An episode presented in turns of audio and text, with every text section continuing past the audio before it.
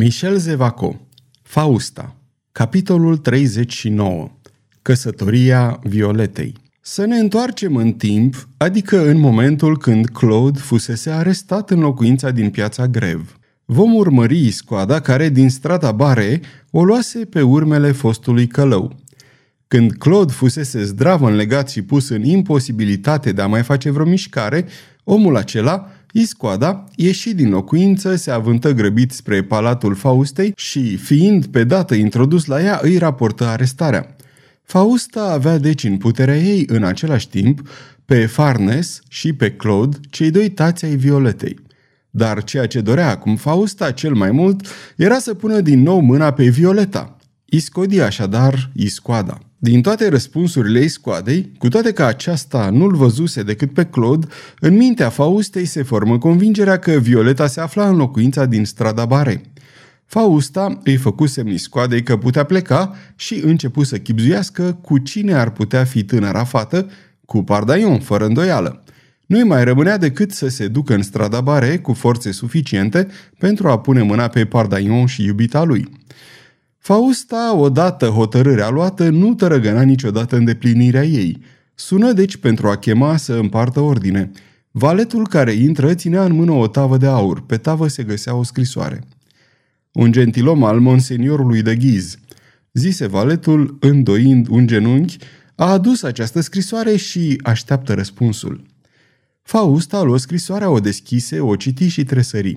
Iată ce citise – Doamnă, îl avem în mână pe blestematul de Pardagnon. Se găsește la hanul de vinie din strada Saint-Denis, pe care l-am împresurat din toate părțile. Fiara e prinsă în capcană și m-am gândit că v-ar plăcea să asistați la vânarea ei. Vă trimit deci pe unul din devotații mei, nobilul Moreve, care se va pune la dispoziția dumneavoastră pentru a vă aduce la locul vânătoarei. Scrisoarea nu fusese nici semnată, nici sigilată, dar Faust a recunoscuse scrisul lui de ghiz. Introduceți-l pe acest gentilom, zise ea. Presupunerile Faustei fuseseră răsturnate. Pardaion nu se găsea în strada Bare împreună cu Violeta. El era împresurat în strada Saint-Denis de către oamenii lui de ghiz. În momentul acela intră Moreve. Întrucât știa că fusese trimis la o prințesă, nu-și putu reține un gest de uimire văzând un paj cu pieptarul purtând armoarii cu scutul casei de Loren, acolo unde se aștepta să găsească o femeie. Într-adevăr, Fausta încă nu se dezbrăcase de costumul de paj pe care l alesese ca să meargă în piața grev. Domnule, îi se adresă ea, sunteți trimis la mine de ducele de ghiz?" Da, doamnă, răspunse Moreve înclinându-se cu un zâmbet, căci în mintea lui femeia aceasta îmbrăcată în paj nu putea fi decât una din numeroasele prietene ale lui de ghiz. Doamnă, continuă el, seniorul meu duce mă trimite să vă confirm știrea conținută în mesajul său și anume că netrebnicul de Pardaion va fi prins ca vulpea în vizuină. Dacă doriți să asistați la această petrecere, binevoiți să mă urmați, doamnă, fără întârziere, deoarece și eu am un oarecare interes să fiu acolo la acel spectacol.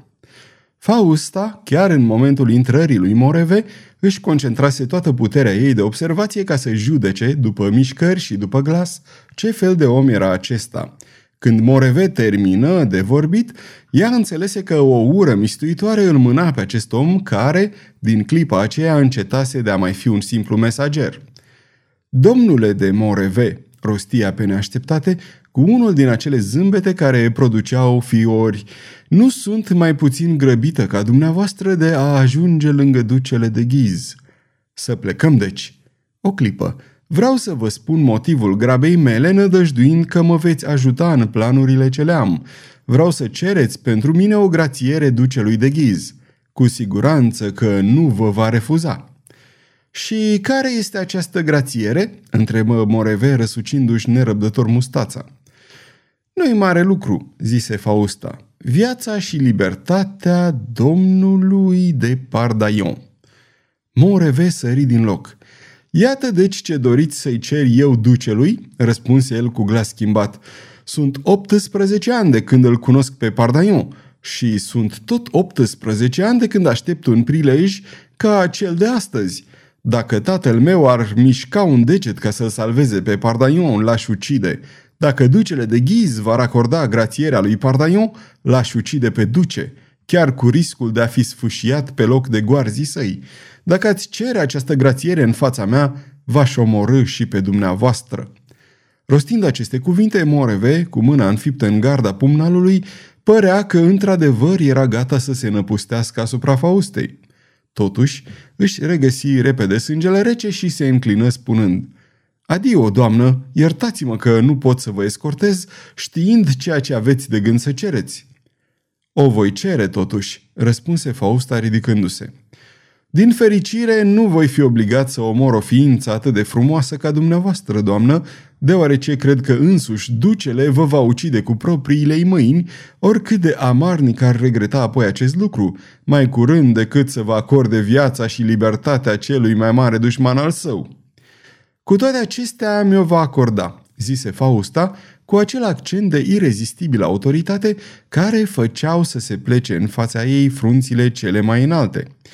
Vorbesc astfel pentru că dacă dumneavoastră îi veți da ascultare lui de Ghiz, iar Parisul li se supune, de Ghiz îmi dă mie ascultare, pentru că eu sunt aceea care a răzvrătit regatul și l-a izgonit pe Henric al III-lea, aceea care pune bazele tronului pentru regele dumneavoastră de mâine, deoarece eu sunt acea trimisă să restabilesc vechea orânduire, pentru că sunt Fausta. Fausta? murmură Moreve înfiorându-se. În mintea lui năucită își făcu apariția legenda de nețărmurită putere ce însoțea acest nume precum fulgerul întovărășește trăznetul. Numele acesta șoptit cu groază de cei din jurul ducelui, care îl făcea chiar și pe de ghiz să pălească, îi produse lui Moreve un fel de spaimă superstițioasă. Aruncă o scurtă privire asupra ei. Genunchii se îndoiră și se prosternă. Fausta disprețui acest triumf. Moreve, spuse ea cu o voce mai potolită, cunosc ura dumneavoastră împotriva lui Pardaion și acum, pentru că știți cine sunt, vă întreb, vreți să-mi dăruiți viața și libertatea acestui om?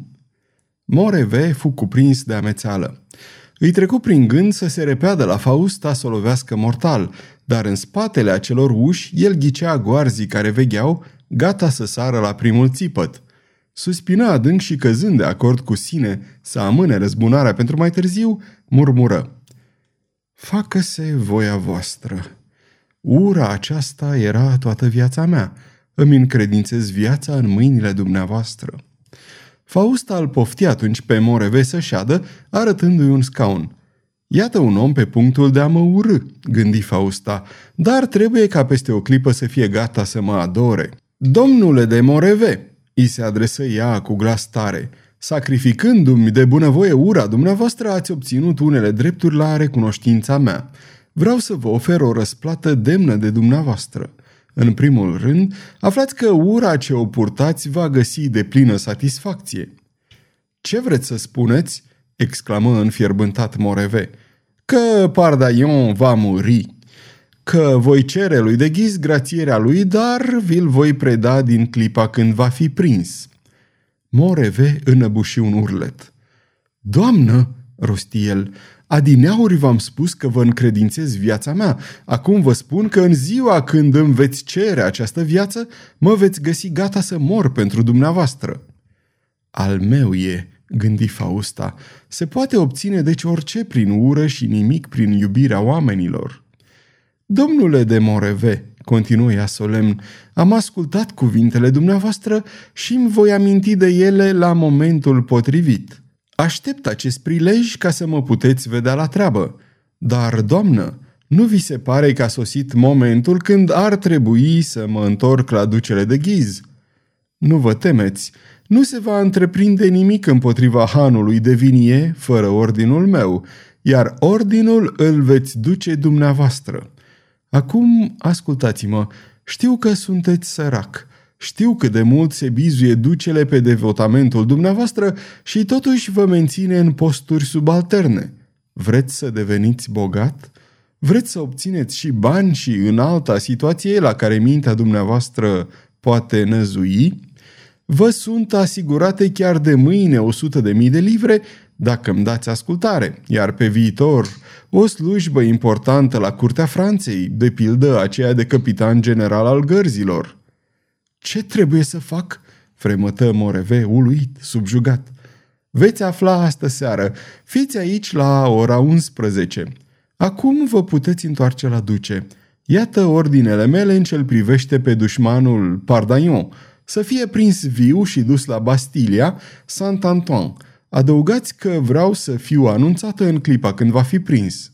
Veți fi anunțată chiar de mine, răspunse Moreve, înclinându-se complet amețit de ceea ce îi se întâmpla. Faust a făcut un semn de înaltă bunăvoință, iar Moreve, depărtându-se, ieși din casă și reluă în mare grabă drumul spre strada Saint-Denis. În ce privește pe Fausta, cu toate că părea să fi condus această scenă fără un efort vizibil, sforțarea ei fusese totuși considerabilă, căci după plecarea lui Moreve își înclină capul și îl lăsă să cadă într-una din mâini, ca și cum ar fi fost un moment copleșită de povara gândurilor. Pardaion e prins, murmură ea. Prins, dus la Bastilia. Pieptul meu palpită oare de bucurie sau de groază? Pardaion va muri fără să-l mai revăd. Scuturând din cap ca pentru a se elibera de un gând care o apăsa, atunci și folosind minunata ei metodă de logică a acțiunilor, își zise Dar atunci cine se găsește în palatul din strada Bare, unde este Violeta?"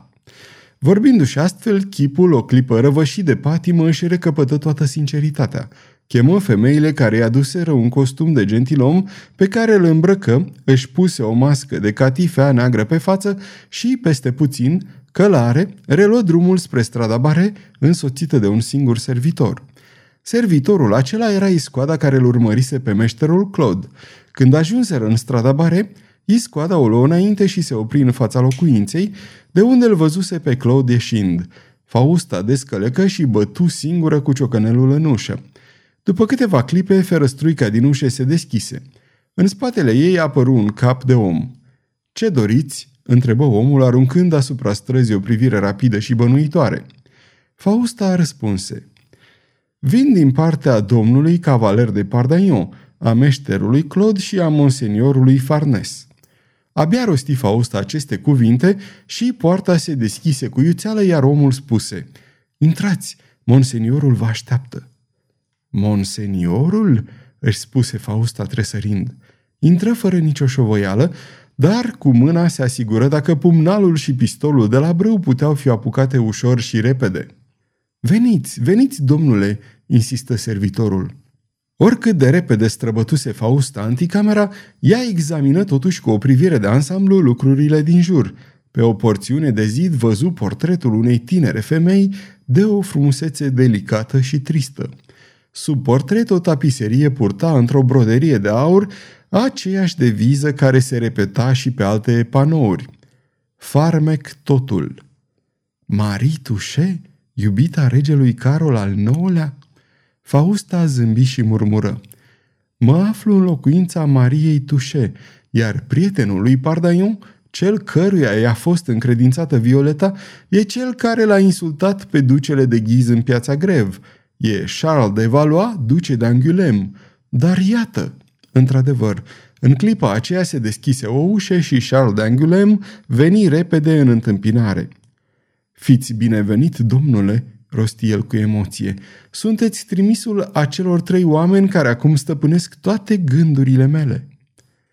Sfârșitul capitolului 39